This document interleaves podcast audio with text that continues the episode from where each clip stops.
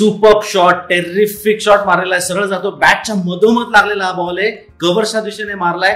तेवढंच चांगली फिल्डिंग केलेली आहे. स्वतःला झोकून दिलंय फिल्डरनी डायरेक्ट हिट करायचा प्रयत्न करतो. एक मिनिट बघूयात काय होतं. डायरेक्ट हिट यस स्टम्प्सनी आपली जागा सोडलेली आहे. बॅट्समननी त्याची जागा सोडली का आपल्याला बघायला लागेल. खूप अवघड आहे मित्रांनो. खूप अवघड आहे. थांबा. जायला लागेल आपल्याला थर्ड अंपायरकडे तिसऱ्या पंचांकडे जावं लागणार आहे आपल्याला. तर जाऊयात विनीत अनिल कुलकर्णीकडे. विनीत काय सांगतील आउट आहे? आता सध्या तरी आपण नॉट आउट म्हणूया. म्हणजे पुढे चालू ठेवता येईल. ओके थर्ड अंपायरने निर्णय दिलेला की नॉट आउट तर Vineet Ranade real presents inspiring stories by सकाळमध्ये तुझं खूप खूप स्वागत. Thank you yes thanks for coming वेळात वेळ काढून आलायस. मला माहिती आहे तुझी आयपीएल ची गडबड चालू आहे. तुझं बीसीसीआयचंही बरंच मोठं काम चालू आहे. त्यातनं पण तू वेळ काढून आलास. त्याबद्दल पुन्हा एकदा खूप खूप धन्यवाद तुझे. Thank you for having me.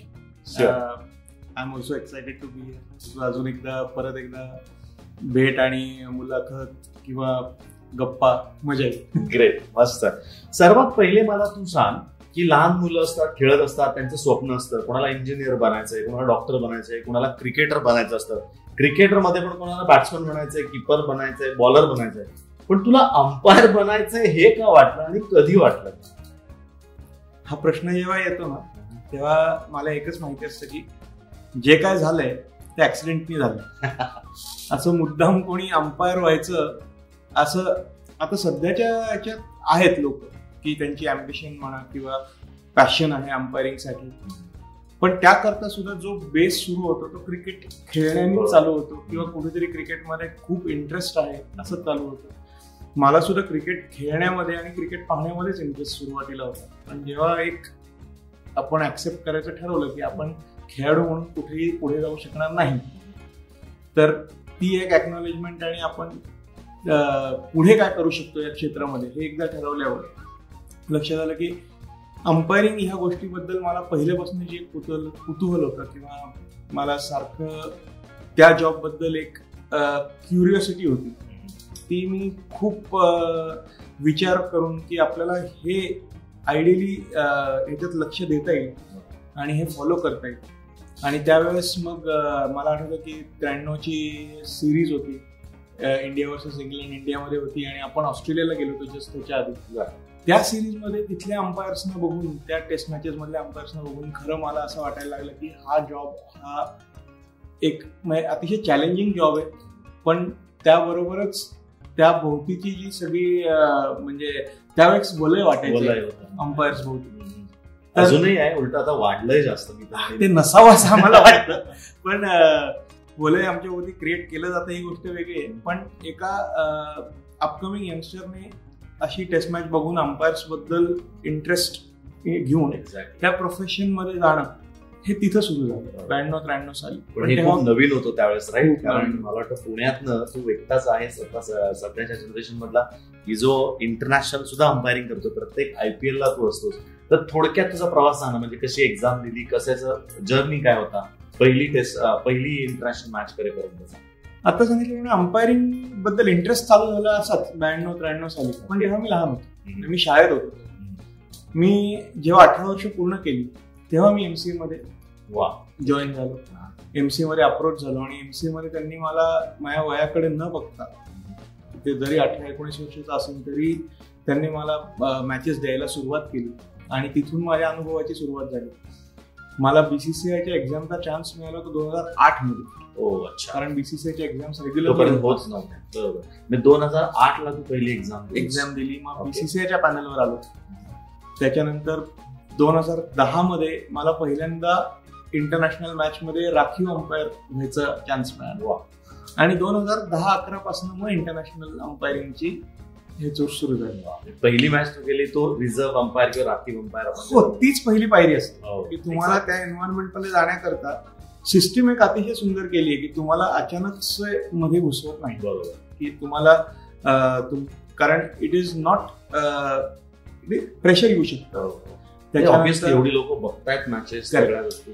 So तुम्हाला एक तुमचा जो जॉब रोल आहे तो इव्हॉल्व्ह कसा करत जायचा? हे एमसीए म्हणा बीसीसीआय म्हणा. अगदी बीसीसीआय सोडा एमसीए मध्ये सुद्धा जेव्हा मी अंपायरिंगला लागलो तेव्हा अचानक से मला सिनियर इन्व्हिटेशन वगैरेच्या. मॅचेस नाही दिल्या. आम्हाला पहिल्यांदा इंटर स्कूल मॅचेस त्याच्यानंतर मग पून आली असं करत करतच पुढे जावं लागतं तसंच इंटरनॅशनलमध्ये reserve umpiring is the first okay पण रिझर्व्ह अंपायरचा काय जॉब असतो रे? आम्ही बघतो आजकाल बरेच वेळा. रादर थर्ड अंपायरपेक्षा त्यालाच जास्त आम्ही बघतो. लोकांना समजेल अशा भाषेत सांगायचं झालं तर बॉल घेऊन जो मैदानात पळत येतो तो रिझर्व्ह अंपायर. तुम्हाला फक्त तो बॉल घेऊन मैदानात पळत येताना दिसतो. पण त्याची कामं ही ऑनफिल्ड अंपायर्सच्या आधीपासून चालू होतं हो. म्हणजे तो सगळ्यांच्या तास दीड तास आधी ग्राउंडवर जातो. त्याला ग्राउंडचा सगळा सेटअप त्याच्याकडे असतो ही जबाबदारी ही जबाबदारी पूर्ण आणि त्याच्यानंतर मग स्टेजवर काम करत असणाऱ्या माझ्या कलिग्सना राखीव अंपायर हा ग्राउंडच्या बाहेर राहून सपोर्ट सपोर्ट सिस्टम. सपोज एखादा आजारी पडला किंवा काय तर मग राखीव अंपायर. त्या रोलमध्ये फिलअप करावं लागतं म्हणजे ही इज आज पुढे अंपायर ओनली म्हणजे त्याला तिथे part of the umpiring team. Umpiring team is always four umpires one match. He match मध्ये म्हणजे तिसरी टीम पाच. जणांची तुमची हो ही तिसरी टीम आहे म्हणजे तुम्ही जाता ते पाच जण एकत्र काय पाच जण. होता. वा सुपर थोडं आपण आता तुझ्या बोलूया तुझा आयपीएलचा पहिला एक्सपिरियन्स पहिली आयपीएल केलेली होतीस त्याचा एक्सपिरियन्स कसा होता? म्हणजे मी आयपीएल विचारायचं कारण एवढंच आहे की जो आवाज आणि जो गोंगाट आणि जी आयपीएल ची हाईप आहे तर त्याच्याविषयी खरं मला तुझ्याकडे जाणून घ्यायचं तेच अगेन बीसीसीआय कधी तुम्हाला पहिल्यांदा ऑनफिल्ड चान्स द्यायच्या आधी तुम्हाला रिझर्व्ह अंपायर म्हणून चान्स बरं. मला पहिले चान्स मिळाला तो सुद्धा आयपीएलमध्ये रिझर्व्ह अंपायर म्हणूनच मिळाला. कुठली मॅच होती आठवते? मला मुंबईत आठ मॅचेस मिळाल्या म्हणजे वानखेडेवरच्या जेवढ्या मॅचेस होत्या त्याला मी रिझर्व्ह अंपायर म्हणून होतो. तू असं इयरप्लगच लावून बसत होतास. म्हणजे मुंबई वानखेडे फुल नाही. असं नाही करायचं. मग काय होतं? की मग सिनेमाला जायचं आणि कान बंद करून ठेवायचे. ते ऍटमॉस्फिअर जर का तुम्हाला ऍब्झॉर्ब नाही करता आलं तर त्यात काही मजा नाही. आणि ही तुझी तेवढी प्रॅक्टिस म्हणायला हरकत नाही ना? की उद्या मला. पुढच्या मॅच पासून मला जायचं तर आवाज येणं या गोष्टी. तुम्हाला अडॅप्टेशन जे असतं की एक एन्व्हायरमेंट असतं मॅचचं त्यामध्ये जर का तुम्ही अचानक एंट्री केली तर तुम्ही तिथं थोडस स्वतःला अनोळखी वातावरण एलियन तुमच्यासमोर येऊ शकतो. बट वेरॅज राखीव अंपायर म्हणून मला कळतंय की ग्राउंडमध्ये किती आवाज होऊ शकतो ग्राउंडमध्ये चॅलेंजेस काय काय प्लेअर बिहेवियर दिसतो. प्लेयर्सच्या बरोबर काम करण्या करायला मिळतं. सो त्यांचे स्वभाव समजतात. त्यामुळे when I have to go to the real duty जेव्हा टीव्ही अंपायरिंग आणि ऑनफिल्ड करायचे असते तेव्हा ह्या रिझर्व्ह अंपायरिंगचं फार तू प्रिपेअर. असतोस की या गोष्टी आपल्याला इज करायच्या. A part of the preparation वा सुंदर. म्हणजे तू मगाशी म्हणालास की प्रोसेस आहे. तर त्या चांगल्या त्या प्रकारे प्रोसेस फॉलो केली त्यामुळे तुम्ही सीझन होता. करेक्ट आज दिवस. रिअली गुड तर फर्स्ट मॅच विषयी आपण आयपीएलच्या बोलतो कसा दिवस होता? कसं चालू झालं? आता फर्स्ट मॅच म्हणजे ऑनफिल्ड माझी फर्स्ट मॅच जर का म्हणलं तर मी जयपूरला केली. अच्छा. माझं फर्स्ट ऑनफिल्ड एक्सपिरियन्स मला आठवतं ती राजस्थान रॉयल्स आणि के के आरची मॅच बर. तर त्या मॅचमध्ये पहिला दुसऱ्या ओव्हरमध्येच एक रनआउटचा डिसिजन आला होता. हो. आणि तू स्क्वेअर लेगला होतास का नाही मी स्क्वेअर लेगला होतो. आणि डायरेक्ट हिट बसली होती. हो. आणि मला आऊट दिल्यावर कळलं की मी राहुल द्रविडला आऊट दिली. ओ गॉड म्हणजे अंपायर म्हणून आपण इतके डिटॅच असतो. की कोण? कोण खेळतंय? धावा घेत आहेत वगैरे ठीक आहे. डायरेक्ट हिट बसलीये. हा, हा. आणि तो काय थर्ड अंपायरकडे पाठवण्यासारखं डिसिजन हो. सोपा तेल घालून बघत होतास काय चाललंय? नाही त्या मनाने सोपा म्हणायला लागेल डिसिजन तर ग्राउंडवरच आऊट दिला आणि नंतर मी आऊट दिल्यावर द्रविड असं फिरत जाताना दिसला. अरे म्हणलं राहुल द्रविड? तर ते फिलिंग ग्राउंडवर ऍक्च्युली आम्ही इमोशन्स बाहेर ठेवून ग्राउंडवर कसं लपवलंच कसं? की द्रविडला दिलंय अहो, कसं? ग्राउंडवर नाही जाणवत. कारण that time you are fully into the job match नंतर जेव्हा आपण थोडं रिलॅक्सेशन मोडमध्ये स्विच ऑफ होतो. त्यावेळेस आपल्याला जाणवतं की अरे आज आपण पहिला डिसिजन जो आपला ज्याला आम्ही खरंच क्रिकेटमध्ये आयडॉल मानतो किंवा नुसतं क्रिकेट नाही ऍज अ पर्सन त्याला आपण आयडॉल मानतो. तर तो आज पहिल्यांदा आपल्या एंडनी आउट झाला. ठीक आहे. म्हणजे- आणि खरंच सांगतो की आपल्याला जोर कित्येक वेळा अपील होतो तर आम्हाला समोर बॅट्समन डिसिजन झाल्यावर कळतो की कोण आहे? हा. येस म्हणजे कॉन्सन्ट्रेशन जे असतं ते पूर्णपणे ज्या गोष्टींकडे असायला पाहिजे तिथंच असतं. वाव मग नंतर त्याची रिॲक्शन काय होती राहुल द्रविडची? नाही नाही कारण काही रिएक्शन द्यायचं हे नव्हतं. इनफॅक्ट मी दिलं नसतं तरी तो स्वतः गेला असता असं होतं. पण ती पहिली मॅच होती आणि त्या मॅच मध्ये अं, सगळी म्हणजे मॅच सुद्धा अगदी क्लोज झाली होती मला आठवतं. पण राजस्थान रॉयल्स आणि के के आरची ती पहिली मॅच जयपूर. पण मग तू नंतर स्क्वेअर लेग वरनं मेन अंपायरला आलास. म्हणजे तुला बॉल मोजायला लागणार होते. अशा ठिकाणी मेन अंपायरला म्हणतो तर ती ओव्हर कोण टाकत होता आठवते पहिली ओव्हर ब्रेटलीने टाकली. ओ my god international exposure Brett Lee तुझ्या बाजूने येतोय. तर काय कॉन्व्हर्सेशन काय असतं रे बरंच? आजकाल बघतो आम्ही बऱ्याच वेळा बोललो टीव्ही वरती बघतो. हे बॉलर लोक तुमच्याशी खूप गप्पा मारतात. काय मस्का लावतात का रे तुम्ही? बोलतात काय? कसं आहे माहिती का? की एक रॅपो जो बनवायचा असतो. अंपायरने प्लेअर बरोबर आणि प्लेअरने अंपायर बरोबर हा अत्यंत महत्त्वाचा. म्हणजे तुम्हाला ग्राउंडवर टीव्हीवर कदाचित दिसणार नाही. पण जेव्हा आम्ही स्क्वेअर लेग वरनं जातो स्टम्प्सकडे तेव्हा आम्ही फक्त स्क्वेअर लेगकडे नाही स्क्वेअर लेग टू स्टम्प्स असं सरळ नाही जातो. बोलर तिकडनं येतो. हा. थर्ड मॅन फाईन लेग वरनं. Okay. आम्ही त्याच्यापर्यंत जातो त्याची कॅप घेतो आणि मग स्टम्प्स. पर्यंत येतो. ही त्याला मदत आहे. की त्याला स्टंपापर्यंत येऊन मला परत गरज नाहीये. हा, जातो तो रनअप पर्यंत जाऊ शकतो. This is an initiative from our side हो. आणि ह्याला ते पण रिस्पॉन्ड करतात. त्याने पहिला बॉल टाकल्यावर तो विचारेल पाय ठीक पडतोय. ओके. क्लोज आला तर. सांगा. किंवा एखादा वाईडच्या जवळ गेला तर थोडासा गेला तर वाईड होईल का? वगैरे अशा गोष्टी ते विचारतात. क्वेरीज असतात त्यांच्या. बॉलरचा सगळ्यात कॉमन क्वेश्चन आम्हाला येतो. तो म्हणजे हा बॅटला बसला नसता आणि पॅडला बसला असता तर तुम्ही आउट दिला असता. तर कित्येक वेळा हेच सांगावं लागतं की अरे बाबा तो पॅडला बसायला पहिले बसला पाहिजे तो आता बॅटच्या मधनं सणसणीत चौकार गेला तू म्हणतोयस की बाबा हा सरळ बॉल होता. ना. कारण बॉलर हे आयुष्यभर जरतरवरतीच जगत असतात. त्यामुळे ते विचार तेच विचारतात. पण अत्यंत इंटरेस्टिंग कॅरेक्टर्स तुम्हाला बघायला मिळतात हा. बॉलर्समध्ये अं, तुम्हाला रिस्पेक्ट देणारे बॉलर्स दिसतात. तुम्हाला इग्नोर करणारे बॉलर्स दिसतात. हो अच्छा. तुम्हाला मदत करणारे बॉलर्स दिसतात. पण जे तुम्हाला रिस्पेक्ट करतात किंवा ओव्हर द इयर्स तुम्ही त्यांच्यावर काम करून करून तुमची एक रिलेशनशिप बनलेली असते.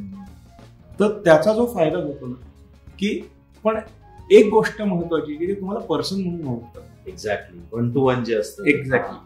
ते अनलेस तुम्ही तुमच्या कामात अतिशयच वाईट आहात हम्म. तर तुमच्याकडे हा डिसिजन बरोबर देणारा किंवा चूक देणारा माणूसपेक्षा तो व्यक्ती म्हणून कसा आहे.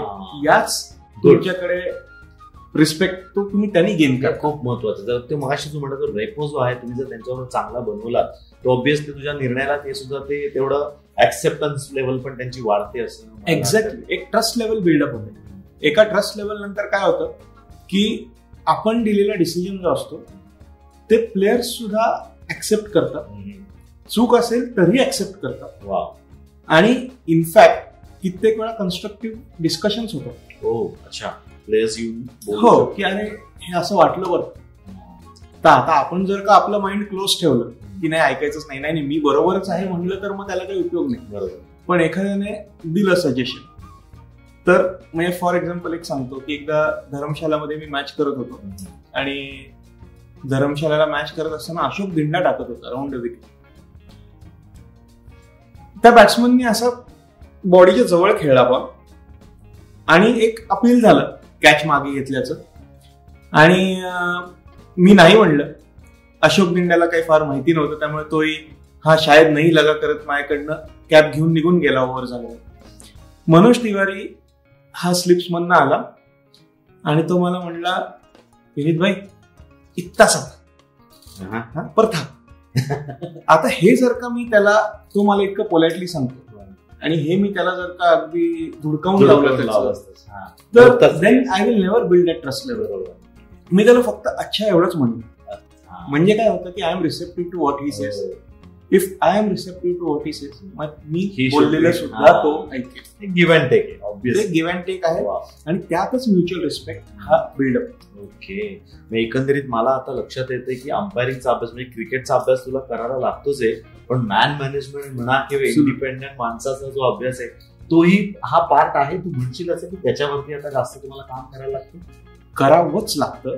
कारण कसं आहे जो जे अंपायर्स किंवा जी मॅच ऑफिशियल्स रेफरीज हे टेम्परामेंट किंवा स्वभाव किंवा स्वभाव विशेष ट्रेट्स या गोष्टींचा अभ्यास करत नाहीत ना त्यांना सिच्युएशन इथं आल्यावर समजते हो. वेळेस थोडासा आपण जर का एखाद्या माणसाचा स्वभाव अनालाइज केला तर पुढे काय होणार आहे हे आपण थोडस. अलीकडे अँटिसिपेट करू शकतो. होतं कसं की आपण कित्येक वेळा माणसाला जज करतो जेव्हा तो चिडलेला असतो बरोबर आणि प्लेयर्स हे कायमच काय म्हणतात त्याला हायमध्ये असतात बरोबर. की त्यांना त्यां- कायमच ते कुठल्या तरी प्रेशरमध्ये किंवा ते खेळताना परफॉर्मन्स प्रेशर म्हणा किंवा. आपण म्हणतो ना ते हिट ऑफ द मोमेंटमध्ये असतात कित्येक वेळा आपण त्यांना काही म्हणलं sir heat of the moment मी हो गया. असं म्हणतो. आणि ऍक्च्युली आपण विचार केला तर ते गेमच्या प्रेशरमध्ये असतात. आणि कुठल्याही गोष्टीला एखाद्या तापलेल्या वस्तूला हात लावला तो चटका बसणारच. त्यामुळे आपण कधी इंटरव्ह्यू करायचं. हे ज्याला समजतं ना ते टायमिंग जर जमायला लागलं आणि त्या माणसाचा स्वभाव ओळखून जर का तुम्ही त्याला अप्रोच झाला तर तुम्ही मॅच जास्त स्मूथ चालवू शकता. तुम्ही पाहताय Ranade real present inspiring stories by Sakal. तू अगदी खरं सांगितलंस की मॅच स्मूथ होण्याकरता जे तुझ्या गोष्टी सांगितल्यास. तर आता दुसऱ्या अँगलने मी विचार करायला होतो की मॅच स्मूथ होणं तुमच्या लोकांच्या हातात किती आहे? आणि तुम्हाला किती प्रेशर अंडर जायला लागतं? तर अशा प्रेशर अंडर काय तुला वाटतं की प्लेयर्स पण जसे असतात तू म्हणालास तर त्या प्ले प्लेयरचे काही किस्से आहेत का की प्रेशर अंडर असलेले प्लेयर किंवा मॅच जातीये म्हणून उगाच येऊन काहीतरी छेडखानी करणारे प्लेयर्स नाही आपण मी आधी सांगितल्याप्रमाणे की शेवटी कसं आहे की आम्हाला फ्रंट स्टेटला यायचं नाही. कुठल्याही परिस्थितीत. मी सांगितलं मागे एकदा म्हणलं होतं की जर एखादी कार असेल तर त्या कारचे आम्ही शॉक ॲब्झॉर्बर्स त्या कारचं इंजिन आम्ही नाही. ते प्लेयर्स आपण जेव्हा म्हणतो की एखादी क्रिकेट मॅच आहे तर सेंटर स्टेज हे प्लेयर्सलाच मिळालं पाहिजे. जेव्हा एखादा अंपायर किंवा एखादा मॅच रेफरी सेंटर स्टेजला येतो त्या अर्थी मग काहीतरी इंजिनात बिघाड आहे. मेजर काहीतरी चूक आहे. ते आपल्याला अवॉइड करायचं. वा. तर त्याच्याकरता जो तुम्ही तुमच्या अनुभवाने आणि तुम्ही इतके वर्ष करत आलेल्या कामाने शिकता ते म्हणजे प्रेशर घेणं. आम्हाला एकच माहिती की प्रेशर हा फक्त तुम्हाला ड्राईव्ह करण्याकरता वापरलं पाहिजे. तुमचा स्वतःचा परफॉर्मन्स होण्याकरता जर का तुम्हाला ते प्रेशर वापरता आलं तर तुम्ही एका म्हणजे खरंच तुम्ही तो अनुभव मिळवलाय असं म्हणते अगदी बरोबर. पण तो प्रेशर कसं आहे ते दलदल आहे. तुम्ही त्यात पाय ठेवला जाल ते. की किती फसाल याची गॅरंटी नाही. आणि त्यातनं बाहेर पडता येणार नाही. डिफिकल्ट होऊन जाईल. म्हणून तुम्हाला एकच गोष्ट करायची आहे की मी सांगितल्याप्रमाणे मगाशी की तापलेल्या लोखंडाला हात लावू नका. हात लावून योग्य वेळेस इंटरव्ह्यू करा. तुम्हाला प्लेयर्स रिस्पॉन्ड करतील. म्हणजे मूळता कोणी वाईट नसतो. तो त्या क्षणी चिडलेला असू शकतो. एखादा चालू असू शकतो आपल्या पद्धतीने. की smart ज्याला आपण स्ट्रीट स्मार्ट आणि इनफॅक्ट आम्ही स्ट्रीट स्मार्टनेस रिस्पेक्ट करतो. लोकांना खूप वाटतं की नाही अंपायर्स म्हणजे नुसते लॉ लॉ अप्लाय करण्याकरता असतात किंवा नुसते रूल्स सांगण्याकरता असतात. तर तसं नाही. आम्ही सुद्धा ग्राउंडवर ऑब्झर्व करून शिकत असतो. एखाद्या एखादी गोष्ट जर का एखाद्या प्लेअरनी खूप स्मार्टली केली तर आम्हाला सुद्धा त्यातनं शिकण्याकरता अच्छा असतं. You also appreciate Yes. म्हणजे एखाद्याने एखादा जोक क्रॅक केला किंवा एखादी सिच्युएशन एखाद्या प्लेअरनी चांगली हँडल केली मॅच मध्ये. तर आम्हाला त्याच्याबद्दल रिस्पेक्ट येतो की बाबा he he has a presence of mind he has a sense of humour असे खूप प्लेयर्स आहेत की असं काही किस्सा आठवतोय कोणाचा? आता किस्सा सांगायचा झाला तर एखादा प्लेअर म्हणजे खरंच स्पिरिट ऑफ द गेमला किती रिस्पेक्ट करू शकतो. म्हणजे मी सांगतो एकदा मी दिल्ली आणि पंजाबची रणजी ट्रॉफी करत होतो. रँक टर्निंग पिच होती. म्हणजे बॅटिंग करण्याकरता खूप अवघड होतं. आणि दिल्लीचा एक लेफ्ट आर्म स्पिनर होता वरुण सूद. तो टर्निंग पिचवर स्ट्रगल करत होता. अच्छा. म्हणजे त्याला काय झालं होतं की त्याला विकेट्स न मिळाल्यामुळे त्याला असं झालं होतं की ह्या पिचवर तर विकेट्स आपल्याला अशाच मिळायला पाहिजे तर का होत नाही आपली बॉलिंग आणि मी एक ओव्हर संपवली आणि त्याच्या हातात कॅप देत होतो. तेव्हा नॉन स्ट्रायकर आणला हरभजन होता. हरभजन सिंगने त्याला एक मिनिट इकडे बोलतो तो म्हणलं बेटा इस पिच पे जितना ट्राई करोगे ना उतनी विकेट नहीं मिलेगी तुम सिर्फ बेसिक्स करो बाकी का काम पिच करेगी। तुम बहुत ज्यादा ट्राय कर रहे हो। आणि त्याच्यानंतरचे पुढचा एक दीड मिनिट हरभजननी लिटरली त्याला काउन्सिलिंग केल्यासारखं हो. की तो दुसऱ्या टीमचा आहे. पण एक अच्छा हरभजन बॅटिंग करत हो. आणि तो होतकर बॉलर दुसऱ्या टीमचा स्ट्रगल करतोय म्हणल्यावर सुद्धा त्याच्यातला जो बॉलर जागा झाला आणि त्यांनी त्याला मदत केली लिटरली. आणि तोच रिस्पेक्ट वरुण सूदनी हरभजनला देऊन म्हणजे हरभजन जेव्हा त्याशी बोलत होता तर तो भैया म्हणून असं ऐकत होता. चुपचाप ऐकत होता. हे सीन्स ग्राउंडवर बघायला मिळणं. हे सीन्स प्रेक्षकांना बघायला नाही मिळत. अगदी अगदी खरं. मी नेहमी म्हणतो दोन ओव्हरच्या मधले आम्ही जिथे ऍडव्हर्टाइजमेंट बघता तिथे तुम्ही मॅच बघता खरी. तर ते अगदी फक्त फ्रंट रो मध्ये बसून तुम्ही लोक या गोष्टी बघत असता. वा फार फार छान किस्सा आहे. आणि क्रिस गेलचे पण तुझ्याकडे बरेच किस्से आहेत असं मी ऐकलेलं आहे. क्रिस गेलचे किस्से म्हणण्यापेक्षा क्रिस गेलच्या पर्सनॅलिटी बद्दल खूप बोललं जातं. किंवा तो ग्राउंडवर कसा असतो ते बोललं जातं. पण तुम्ही एक त्याच्याबद्दल ऑब्झर्व करा. की त्याला सगळे एका पद्धतीने रिस्पेक्ट करतात. बॅट्समन म्हणून तो आहेच जबरदस्त प्रश्न नाही एकेकाळी दरारा होता म्हणजे अक्षरशः क्रिस गेल म्हणजे अंपायरच्या दृष्टीने आम्हाला एवढीच भीती की बाबा आम्ही उभेच त्याचे सरळ शॉट जे येतात ते स्ट्रेट आम्हाला पण क्रिस गेल बद्दल सुद्धा बोलायचं झालं तर लोक म्हणतात की तुम्ही त्याला एअरपोर्टवर बघितलं तर तो कॅप घालतो. तर त्या कॅपवर डायमंड आहेत. त्याचे इयरफोन्सवर डायमंड्स आहेत. म्हणजे त्याची रिअल डायमंड हा लोक त्याला पटकन जज करतात. वेरॅज तुम्ही ग्राउंडवर त्याला बघितलं तर तो अतिशय रिस्पेक्टफुल असतो. तुम्ही एक बघितलं का समोरच्या टीममध्ये सुद्धा चाहते असतात. हो आहेत. तुम्ही कित्येक व्हिडिओ क्रिस गेलचे बघितले असतील की क्रिस गेल समोरच्या टीम बरोबर सुद्धा तेवढाच जेल होतो. तेवढाच आणि शेवटी कसं आहे की ही नोस की त्याचा जॉब काय? त्याचा जॉब आहे बॅटिंग करणं आणि रन्स करणं. तो ते करतो. आणि ही नोस की बाकीचं जे आहे हा शेवटी एक खेळ आहे. हा जीवन मरणाचा प्रश्न नाही त्याची philosophy straight it's not a matter of life and त्यामुळे तो समोर जो व्यक्ती त्याच्या रोलला तो रिस्पेक्ट करतो. हेच त्याच्याकडनं अतिशय शिकण्यासारखं ज्याला हे कळलंय लाईफ काय आहे तोच त्याचा खरा आनंद घेऊ शकतो. त्यापैकी एक क्रिस गेला असं म्हणायला नक्कीच हरकत नाही. एक वसीम अक्रमचा किस्सा तुम्हाला सांगितलं होता ज्यावेळेस तो कोच होता. तो एकदा आपल्या प्रेक्षकांना. वसीम अक्रम शी जेव्हा संबंध आला तेव्हा ते कोलकाता नाईट रायडर्सचे कोच होते. आणि ऑफकोर्स वसीम अक्रम ही अशी पर्सनॅलिटी की त्यांची बॉलिंग बघत बघत आपण मोठे झालो. आणि ॲब्सोल्यूट फास्ट बॉलिंग आयडॉल ज्याला म्हणता येईल पण शेवटी आपण काम करत असतो. तर त्यावेळेस मी राखीव होतो. म्हणजे I was a reserve umpire आणि मी बॉल चूज करायला हो, त्यांच्या जबाबदारी तर का मी टीव्ही अंपायरिंग करत होतो आणि मला कोणासाठी तरी शिफ्ट करायला लागलं होतं तर मी जाऊन त्यांच्या ड्रेसिंग रूममध्ये बॉल्स घेऊन गेलो होतो चूज करायला. आणि कोलकाता नाईट रायडर्सचा जो बॉलर चूज करणार होता तो त्यांनी माझ्याकडे बारा बॉल्स होते बॉक्समध्ये तर बाराच्या बारा बॉल्स त्यांनी असे पारखून बघितले. आपण हो, प्रत्येक बॉलवर मी आणि माझे जवळजवळ दोन ते तीन मिनिटं खाल्ले. आता दोन ते तीन मिनिटं त्यावेळेस म्हणजे मॅच सुरू व्हायच्या आधीच्या वेळेस हे फार हो फार इम्पॉर्टंट असतात. कारण मला पुढच्या टीमकडे जाऊन पण बॉल सिलेक्ट करून घ्यायचे. इडन गार्डन्सवरचा ही स्टोरी आहे. तर वसीम अक्रम तिथे बघत होते. कोपऱ्यात. त्यांनी बघितलं की खूप वेळ लावला त्यांनी आणि जवळ शेवटी त्यांनी मला नाखुशीने एक बॉल सिलेक्ट और कोई नहीं है क्या? और और कोई बॉल्स नहीं है नहीं है अपने पास. ठीक आहे ये वाला ले लो. असं नाखुशीने तो गेलो. तर माझ्या चेहऱ्यावरचा आलेला एक स्वाभाविक वैताग असेल का काय किंवा वसीम अक्रमने ओळखला. आणि इडन गार्डन्सला कसं आहे की एक ड्रेसिंग रूममध्ये पॅसेज आणि तुम्ही त्या पॅसेज क्रॉस करून दुसऱ्या रूमकडे जायचं असतं. तर मी दुसऱ्या रूमकडे निघालो होतो. तर वसीम अक्रमने मला पॅसेजमध्ये आढळलं मला म्हणले रुक जाना सर वो बॉल बताना जरा जो सिलेक्ट किया. आता मी मला काय वाटलं की हे पण आता अजून पुढचे पाच मिनिटं घेतात का काय? तर तो म्हणला ये रख दो. ये ले. उसको फर्क नहीं पता चलने वाला इतना टाइम बिताया क्या देख रहा था पता नहीं. ये लोग यही बॉल दे दे. आणि तो सिलेक्ट केलेला बॉल परत बॉक्समध्ये ठेवला गेला. आणि दुसरा बॉल आणि बॉलिंग कोचने सिलेक्ट केलेला बॉल आत दिला गेला. कोणाला काही कळलं नाही. नंतर मला वसीम अक्रमने जाताना असा डोळा मारला की बघ सांगितलं होतं की नाही. त्याला कळलं पण नाही त्या की एवढा वेळ तुझा त्यांनी खाल्ला.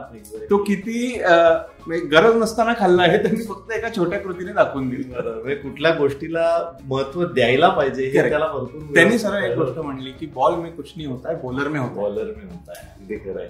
तो म्हणला जो कुछ होता है इधर होता है. यहाँ के बॉल कोई भी बॉल मिले उससे बॉलिंग डालना चाहिए. तो अगर बॉलर बॉल के बारे में चिंता करेगा तो बॉलिंग के बारे में कब चिंता करेगा? एक्झॅक्टली साधे साधे फंडाज आहेत म्हणूनच ही लोक एवढी मोठी फार छान फार छान. असेच किस्से आपल्याला अजून ऐकायचे अजून त्यानंतर तू इंटरनॅशनल ज्या वेळेस करतोस तर त्यावेळेस तुझं स्वतःचं प्रिपरेशन कशा पद्धतीचं असतं? मग आपण बघितलं की दिवसभर एक तर उभं राहायचंय तुम्हाला. तुम्हाला कॉन्सन्ट्रेट तेवढं करायचंय. मग तुझं योगा किंवा तुझं मेडिटेशन किंवा तुझं फिटनेस बद्दल तू काय स्वतः करतोस फिटनेस कसं आहे की आमच्या क्षेत्रात अंपायरिंगमध्ये एक गोष्ट आम्ही अॅक्नॉलेज करतो की प्रत्येकाला वेग गरज वेगळी असते म्हणजे तुम्ही. एक सेट फिटनेस रुटीन नाही करू शकतो दहा लोकांना नाही देऊ शकत. तर इथं तुमच्या अनुभवानीच तुम्ही पुन्हा तुम्हाला सुटेबल असं फिटनेस रुटीन स्वतःचं बनवणं. कोणाला सायकलिंग चालतं कोणाला योगा चालतं कोणाला जिममध्ये जायला आवडतं. आपल्या वयाला थोडस रिस्पेक्ट करून आपण जर का आपलं सुटेबल फिटनेस रुटीन. केलं. आप- आमची गरज काय? आमची गरज म्हणजे आम्हाला सात तास उभं राहिल्यावर दमता कामा नये. फटीक येता कामा नये. कारण जेव्हा तुम्हाला फटीक येतो फिजिकल तो फिजिकल फटीक मेंटल फटीक बनायला वेळ लागत नाही. मग तुमचा जॉब अफेक्ट होतो. एक्झॅक्टली सो एक तर तुमचा स्टॅमिना दुसरी गोष्ट जर का ट्रेनर्सच्या भाषेत बोलायचं म्हणलं तर आम्हाला lower body strength leg strength ही चांगली लागते. उभं राहायचं दिवस दिवस कारण तीच तुम्हाला मेनली फटीक देतो. बरोबर. तर ट्रेनिंग करता तुम्ही आम्ही कोणत्याही गोष्टी करतो. म्हणजे आता मी स्वतः सायकलिंग करतो जास्त. मला सायकलिंग आवडतं ट्रेकिंग आवडतं. हो. कोणी जिम करत असेल कोणी रनिंग करतं. तर प्रत्येक जण आपापल्या परीने फिटनेसच्या दृष्टीने पण तू योगा वगैरे काय करतोस? डोकं शांत ठेवायला? रिॲक्ट करू नये इमिजिएटली हे करण्याकरता तुला काही विशेष प्रयत्न करायला लागतात? काय माहिती की पुन्हा मी माझी एक वेगळी पद्धत काढली. लोक एक कम्प्युटर गेमिंग मधनं सुद्धा फोकस वाढवता येतो. हो. की एखादा असा तुम्हाला सुटेबल असा एखादा कम्प्युटर गेम की जिथं तुमचा फोकस लागतो तुम्हाला मल्टीटास्किंग करावं लागतं तुमचं माइंड चॅनलाइज करावं लागतं. तर मी खूप वेळा प्रयत्न करून पाहिला लोकांनी मला सांगितल्यावर की दहा मिनिटं मेडिटेशन पंधरा मिनिटं मेडिटेशन मला ते सूट. काही प्रमाणात झालं काही प्रमाणात नाही झालं. म्हणून मी स्वतःचे हे काढले. एक आयजिम म्हणून प्रकार येतो ऑनलाईन Okay. त्याची एक सबस्क्रिप्शन घेतली तर तुमच्या डोळ्यांचा व्यायाम होतो. जो की खूप गरज आहे हो. यस कित्येक प्लेयर्स करतात. की एक साऊथ आफ्रिकन बेस्ड कंपनी आहे आयजिम म्हणून की ज्यांचं ते तुम्हाला डोळ्याचे वेगवेगळे एक्सरसाइजेस फोकसिंग त्याच्यानंतर तुम्हाला एक्झॅक्टली समोर एखादं फ्रेम असेल तर त्याच्यात तुम्हाला कुठे फोकस करायचं जे आमच्या जॉबला फार महत्वाचं आहे. एक्झॅक्टली की we are on the field पण जेव्हा मी बॉलर रनअप स्टार्ट करतो तेव्हा मला फोकस कुठे करायचं? बॉल पिच झाल्यानंतर माझं काम तुमचा. फोकस चॅनलाइज करणे. ह्याच्याकरता आता आजकालच्या जगात खूप मीडियम्स अवेलेबल आहेत ओके त्यामुळे तुम्हाला फक्त करेक्ट मीडियम चूज करायचंय आणि कन्सिस्टंटली ते वापरत राहायचं सुपर. ग्रेट अजून जर तू नवीन जी आता मुलं येत आहेत किंवा आता हे प्रोफेशन म्हणून खरं बऱ्याच लोक याच्याकडे पाहायला लागलेले आहेत असं आपल्याला दिसतोय. कारण बऱ्याच मी आता बघितलं स्पोर्ट्स किंगडम सारख्या ज्या संस्था आहेत त्यांनीच एक कॉमेन याचा कोर्स पण चालू केलेला आहे. अंपायरसाठी स्पेशली कोर्स चालू केलेला आहे. त्याची नवीन मुलं येत आहेत ज्यांना अंपायर बनायचं आहे त्यांच्याकरता तू काय सांगशील? जर टिप त्यांना द्यायची झाली तर कशा पद्धतीने त्यांना प्रिपेअर करावं त्यांनी स्वतःला? ऍक्च्युली अंपायरिंग किंवा मॅच ऑफिशियल हे एक जे आता फील्ड आहे हे लोकांसाठी थोडं लिक्युरेटिव्ह बनायला लागलं. की it is giving you financial stability it is giving you a proper settled career पण नवीन जेव्हा मुलं येतात तेव्हा माझं एकच म्हणणं आहे की you be real to the situation that you are in आपण ज्या परिस्थितीत आत्ता आहोत कारण आत्ता जर का मी महाराष्ट्रासाठी अंपायरिंग करत असेल हम्म. आंतर जिल्हा मॅचेस क्लब मॅचेस करत असेल तर मला काहीतरी माझी फायनान्शियल सिक्युरिटी म्हणजे एखादा जॉब असेल किंवा जे मला घरी महिन्याचा रोजगार पुरवतो त्या गोष्टीकडे तुम्हाला लक्ष देणं पहिलं. गरजेचं आहे. हो. अंपायरिंगचं कसं आहे की सुरू होते हॉबी म्हणून. आणि नंतर इव्हॉल्व्ह होते प्रोफेशनमध्ये. तर ते ट्रान्झिशन ज्याला जमेल आपण काय होतो फारच लवकर एखाद्याने हॉबीचं प्रोफेशन बनवायला गेलं तिथे तर ते बॅकफायर होऊ शकतं. बरोबर. कारण जर का एखादा यंगस्टर येत असेल तर इन द स्टुडंट मोड जेव्हा मी अंपायरिंगमध्ये एंटर करतो तर ऍडव्हान्टेजेस असतं की तुमचं माइंड फ्रेश असतं. तुम्ही इनोव्हेटिव्ह असता इन्क्विजिटिव्ह असता तुम्हाला नवीन नवीन गोष्टींची हे असते. पण मी स्वतःला खूप वाहून घेतलं त्यात आणि माझं करिअर निग्लेक्ट केलं. शिक्षण अर्धवट सोडलं. तर त्याचं खूप मोठं नुकसान पुढे होऊ शकतं सो अंपायरिंगमध्ये येणाऱ्यांना मी पहिले सांगेन की तुमचं बेसिक क्वालिफिकेशन जे आहे ग्रॅज्युएशन एज्युकेशन तुमचं कंप्लीट करा कारण नंतर चार लोकात तुम्ही उठून दिसण्याकरता हेच तुम्हाला उपयोगी ठरणार आहे. तुम्हाला जर का अंपायरिंग चांगली करता येते पण तुम्हाला एखाद्या व्यक्तीशी बोलता येत नसेल. तर तुम्हाला तुमचा जॉब नीट करता येणार अगदी कम्युनिकेशन स्किल. मग तुमचा जॉब जो आहे तो एका लेवलच्या पुढे जाणार नाही Right. म्हणजे तुम्ही डिसिजन्स छान देताय. आणि डिसिजन्सचं कसं आहे ते बॅट्समनच्या फॉर्म सारखं असतं. तुमचं माझं सारखंच असतं. हो. उन्नीस वीस. असं हो. तुमचा सुद्धा एक दिवस हो. असतो चांगला की आज माझा दिवस होता अशा हो म्हणजे कसं आहे की आज खरंच सगळं I sighted the ball well माझं मॅच छान झाली आज सगळं स्मूथ झालं. मी जे जे करायला ठरवलं ते सगळं झालं. वेरच एखादा दिवस असतो की आपण we get down from the wrong side of the bed types असतो ना. की मग तो पण दिवस आपण एक्नॉलेज करायचा की हा. आज तो दिवस आहे. ते पण केअरफुल राहायचं. बरोबर. आणि त्या हिशोबाने पुढे जायचं. तर पण हे ह्याच्यासाठी सॉरी तुला मध्येच थांबवतो मी. ह्याच्यासाठी मॅच्युरिटी लेवल खूप गरजेची आहे. हे कळालं की आज माझा दिवस नाहीये. हे ज्यावेळेस पटकन लक्षात यायला पाहिजे आणि त्याला रिॲक्ट करायचं. ह्याकरता मॅच्युरिटी असणं गरजेचं आहे. अनुभव असणं गरजेचं हा, हो एक्सपिरियन्स मी म्हणजे एक सांगेन की मी इतक्या वर्षात एवढं शिकलो की वय आणि मॅच्युरिटी याचं नाहीये रिलेशन आपण फार म्हणतो की लहान मुलं मॅच्युअर नाही आणि खूप तुम्ही. चाळीशीच्या पुढे गेल्यावरच. मॅच्युरिटी येते. तसं काही नाही. तुम्हाला एखादा शाळकरी मुलगा सुद्धा अशी एखादी मॅच्युरिटीची गोष्ट. सांगून जातो की हो. तुम्हाला सुद्धा सुचली नसेल. बरोबर. तर इथे अंपायरिंग फील्डमध्ये सुद्धा तेच आहे. तुम्ही यंग आलात म्हणून तुम्ही मॅच्युअर नाही असं नाही. पण तुम्हाला फक्त जज करायचं की आपल्या भोवती आपल्या प्रायोरिटीज काय मला माझ्या फॅमिलीसाठी व्यवस्थित फायनान्शियल सप्लाय करणं आणि स्टॅबिलिटी आणणं ही फर्स्ट प्रायोरिटी असलीच पाहिजे. बरोबर. मग जसं तुम्ही बीसीसीआय पॅनलमध्ये जाता तिथं तुम्हाला फायनान्शियल सिक्युरिटी आपोआप येते. Right once you're on the BCCI panel BCCI takes good care of you मग तुम्ही ह्याच्याकडे पूर्णपणे प्रोफेशन म्हणून बघू शकता. आपण घाई काय करतो? की आपण नोकरी सोडून लोकल अंपायरिंगमध्ये येतो. माझं एकच म्हणणं आहे की जेव्हा तुम्ही लोकल अंपायरिंग करत असता महाराष्ट्रात अंपायरिंग करत असता तेव्हा तुमच्याकडे तुमच्या इन्कमचं एक स्टेबल साधन पाहिजे. तुमचं शिक्षण पूर्ण पाहिजे. आणि एकदा तुम्ही बीसीसीआयमध्ये गेला तुमचं हे प्रोफेशनमध्ये कन्वर्ट झालं की मग तुम्ही त्या दृष्टीने त्या करिअर म्हणून त्याच्याकडे बघून ती पावलं उचलली पाहिजे. म्हणजे थोडक्यात माझं एकच मेसेज आहे कुठल्याही बाबतीत घाई करू नका. आपल्या प्रायोरिटीज राईट ठेवा. स्वतःच्या प्रायोरिटीज जर तुम्हाला माहीत असतील तर तुम्ही त्यातनं चांगलं एक करिअर घडवू शकता. असंच विनीतला सांगायचं आपल्याला. दोन हजार तेरा मध्ये मला तुला जरा न्यायचंय. इंडिया पाकिस्तानची मॅच होती. कोणच विसरणार इंडिया पाक तेव्हा म्हणजे आता तर संपलं रे. फक्त युद्धच बाकी. मॅचेस तर काय आपण बघत नाही. पण तू एक युद्ध तिथे अनुभवलं होतंस. त्याबद्दल थोडं आम्हाला सांग. युद्ध नाही म्हणणार मी. कारण ती सिरीज ज्या भावनेने खेळली गेली होती ती ऑर्गनायझर्स याकरता केली होती की दोन नेशन्समध्ये एकत्र यावे. एकत्र यावं सगळ्यांनी एकत्र येऊन cricket should be the winner हा. सगळ्यात त्याच्यात मेन ऑब्जेक्टिव्ह होता सगळ्यांचा आणि त्यातली दुसरी मॅच कलकत्त्याला. आणि ती माझ्या आयुष्यातली पहिली वन डे मॅच वा बर. तर म्हणजे म्हणजे पहिली मॅच आयुष्यात मिळाली ती हो. पण इंडिया पाक. ड्रीम असाइनमेंट जी असते ना एखाद्या अंपायरची की बाबा तुला कुठली मॅच करायला आवडेल पहिली? तर इंडिया पाकिस्तान ते इंडियात म्हणजे अगदी सगळं ते म्हणतात ना की मी एखादा गोल असतो करायचा. तो फार लवकर मला ती मॅच मिळाली. आणि प्रिपरेशन ऑफकोर्स त्याच्या आधी आम्ही टी ट्वेंटीज केल्या होत्या. त्यामुळे पाकिस्तानच्या टीम बरोबर म्हणजे आम्ही रुळलो होतो बऱ्यापैकी की त्यांचे ट्रेड्स म्हणा किंवा ते कसे वागतात. त्यांचे खेळताना कसे ग्राउंडवर असतात हो. स्वभाव कसे हे सगळ्याचे आमचे प्रिपरेशन झाले होते बऱ्यापैकी.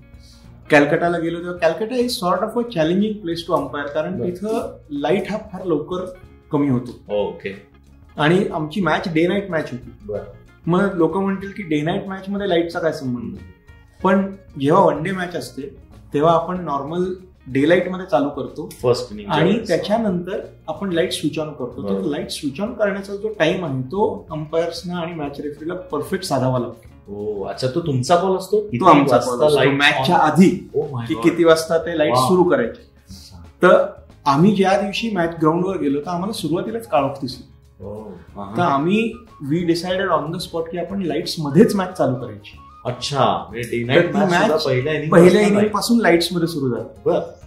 आणि fortunately match it was a second match of the series आणि ती मॅच चांगली खेळली गेली त्याच्यात मला ऑफकोर्स माझ्या स्वतः इंडिव्हिज्युअल नर्व्स होत्याच. पहिल्या मॅचच्या पण द प्लेयर्सनी एक थोडीशी त्यांच्यावरती जी ट्रस्ट लेवल बनायला लागली होती त्यावेळेस. दे मेड मी कम्फर्टेबल माझ्याशी बोलत होते. किंवा आता त्यातच म्हणजे एक माझ्या आयुष्यातला पहिल्या डिसिजन्स पैकी एक मी युनुस खानला आउट दिलो. पहिल्या इनिंग?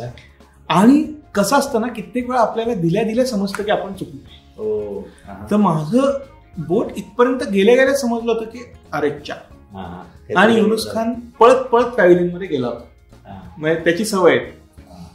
तर तो माझ्याकडे फक्त जाताना असं बघून गेलो तेव्हाच मला नाराज नाही नाराजपेक्षा हा. असं अच्छा. म्हणतात ना तो नाराज होणाऱ्यातला नाहीये. ओके. तर मलाही तेव्हा जाणवलं सुरेश रायना बॉलिंग करत होता आणि त्याला एलबीडब्ल्यू आउट केलं ओके. तर स्वीप मारता मारता बॅटची खालची कट लागली. ओ.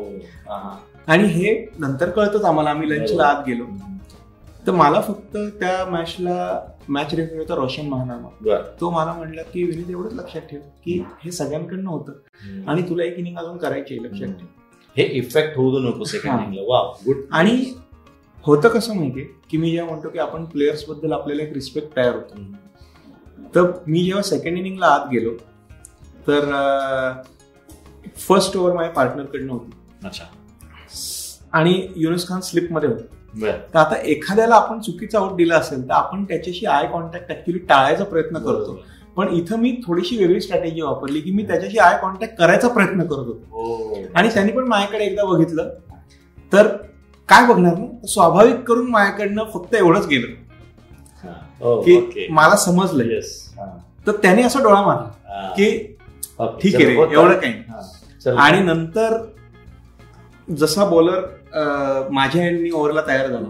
तर बॉलरची कॅप आणि स्वेटर युनुस खान घेऊन मला म्हणलं अरे बहुत होते कोई चिंता नाही. वा मग इथं आपल्याला कळतं की त्याला क्लोजर मिळालं. आणि आपण ही गोष्ट पार्क करतो. परफेक्ट हे इश्यू क्लोज झाला म्हटल्यावर आपण फ्रेश मनाने पुढे सगळं करतो. पण त्याच वेळेस जर तू त्याची नजर चुकवली असती तर तुझ्या पुढच्या ओव्हरपासून त्याच्यावर काय होतं मग आपण ते ताणत राहतो. ते रबर बँड ताणल्यासारखं बरोबर. आणि ते कुठेतरी तुटणार आहे. वेरॅज आपण जर का ही सिच्युएशन म्हणजे समिट घडवून आणायचा प्रयत्न केला. आता मला माहिती की तो माणूस मुळातच चांगला आहे बरोबर सगळ्यांबरोबर असं नाही करता ती व्यक्ती तुम्हाला माहीत असणं म्हणून मी जे स्वभावाचं. अनालिसिस म्हणलं होतं. की एखाद्याचा स्वभाव माहिती पाहिजे. तर इथं त्या मॅच मध्ये मला त्याचा उपयोग झाला. की पहिलीच मॅच पहिल्याच मॅच मध्ये झालेली चूक पण एवढा मोठा सिनियर प्लेअर आणि त्यांनी येऊन मला लिटरली एनकरेज केल्यासारखं की अरे कोई नाही होत आहे इतना इतना मत सोच.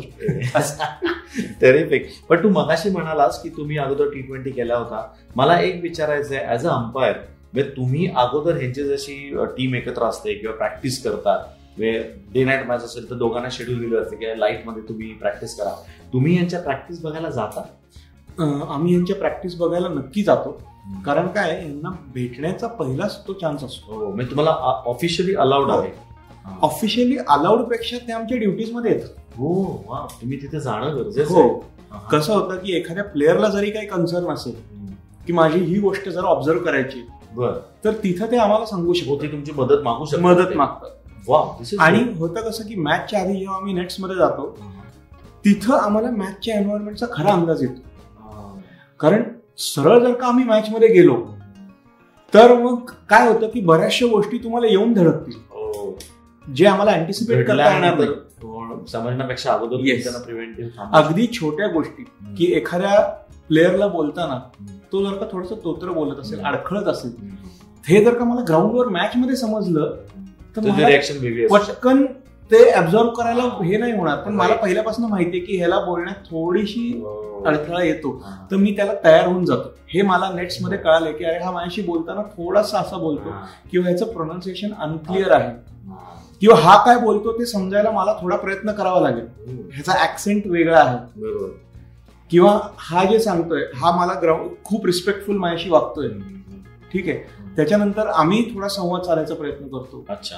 की बाबा इथं समजा नो बॉल टाकत असेल तर मॅच अंपायरच्या हो. जागी उभे राहून तुम्ही अंपायरिंग आम्ही अंपायरिंग करतो नेट्समध्ये. वा त्यांच्याशी संवाद साधतो. हळूच त्याला म्हणायचं मॅच मध्ये नाही टाकणारच ना. अरे नाही नाही सर मॅच नाही होगा ठीक आहे. तर तुम्हाला पण एक आहे. तुम्ही त्यांची स्पेस एन्क्रोच करता कामा नये. बरोबर. We have to take due care. की प्लेअरची एक स्पेस असते. तुम्ही त्या स्पेसला एन्क्रोच करू नका. तुम्ही तुमच्या स्पेसमध्ये राहून त्याच्याशी इंटरॅक्ट केलं तर तो. तुम्हाला जास्त ट्रस्ट करेल जास्त रिस्पेक्ट देईल. तुम्ही पुन्हा मी त्याच पॉईंटवर येतो. तुम्ही सेंटर स्टेज घ्यायचा प्रयत्न केला तर तुम्ही फसणार. बरोबर. Centre stage is not for you कायम लक्षात ठेवायचं की shock absorbers cannot drive the car हो. त्यांना फक्त एकच काम असतं की कार स्मूथली चालवणं. शॉक ऍब्झॉर्ब दणके बसायला लागले की समजायचं. की कुठेतरी काहीतरी बिघाड झाला. टेरिफिक पण कधी असं काही घडलंय का की तू बाबा अगोदर मॅचच्या आदल्या दिवशी गेला अंपायरिंगला आणि तिथे काही किस्से कोणाच्या बरोबर किंवा काय अशा हसी मजाकमध्ये? की उद्या असं करू तसं करू किंवा काहीतरी अशा गप्पा? होतात बरेच वेळा होतात. पण कसं होतं की आम्ही as umpires we have to draw a line also professional की किती मिक्सअप व्हायचंय. ओके किंवा किती ऐकायचं ॲट टाइम्स मला आठवतं की जेव्हा मी एकदा दिल्ली आणि कर्नाटकची मॅच करत होतो. आणि विनय कुमार खेळत होता गौतम गंभीर खेळत होता. तर आदल्या दिवशी फक्त शिकता येतं त्यांच्याकडे बघून की आदल्या दिवशी पिच ग्रीन दिसत होतं. आणि त्या ग्राउंडवरची ती पहिली फर्स्ट क्लास मॅच नवीन विकेट तर गौतम गंभीरनी पिच बघून म्हणलं की सीमर्सना हेल्प दिसतीये. करेल. तर विनय कुमार बाजूलाच प्रॅक्टिस होता तो म्हणला गौतीबाई दिखताही असा. अच्छा ओके होगा कुछ नाही. फक्त दिसायलाच आहे. आता मला काय वाटलं की मॅचच्या आधी टॉसचा निर्णय याच्यावर ठरणार आहे. तर हे लोक एकमेकांशी इतकं शेअर करतात का. का खेचतात? हा नाही खेचत नाही मला नंतर आपण त्या लेवलला येऊन विचार करतो की अरे हे दोघं खरंच म्हणजे एकमेकांबरोबर इतके खेळलेले आहेत. त्यांचा आधीच्या टीम्स मधला एक्सपिरियन्स वगैरे असेल काही. पण त्यांनी खरंच गौतमला मदत म्हणून सांगितलं. अच्छा. की बाबा तुला दिसतंय हे. आहे? दिसण्यावर. आणि नंतर आम्हाला खरंच चार दिवस कळलं की त्या पिच मध्ये काहीच नाही.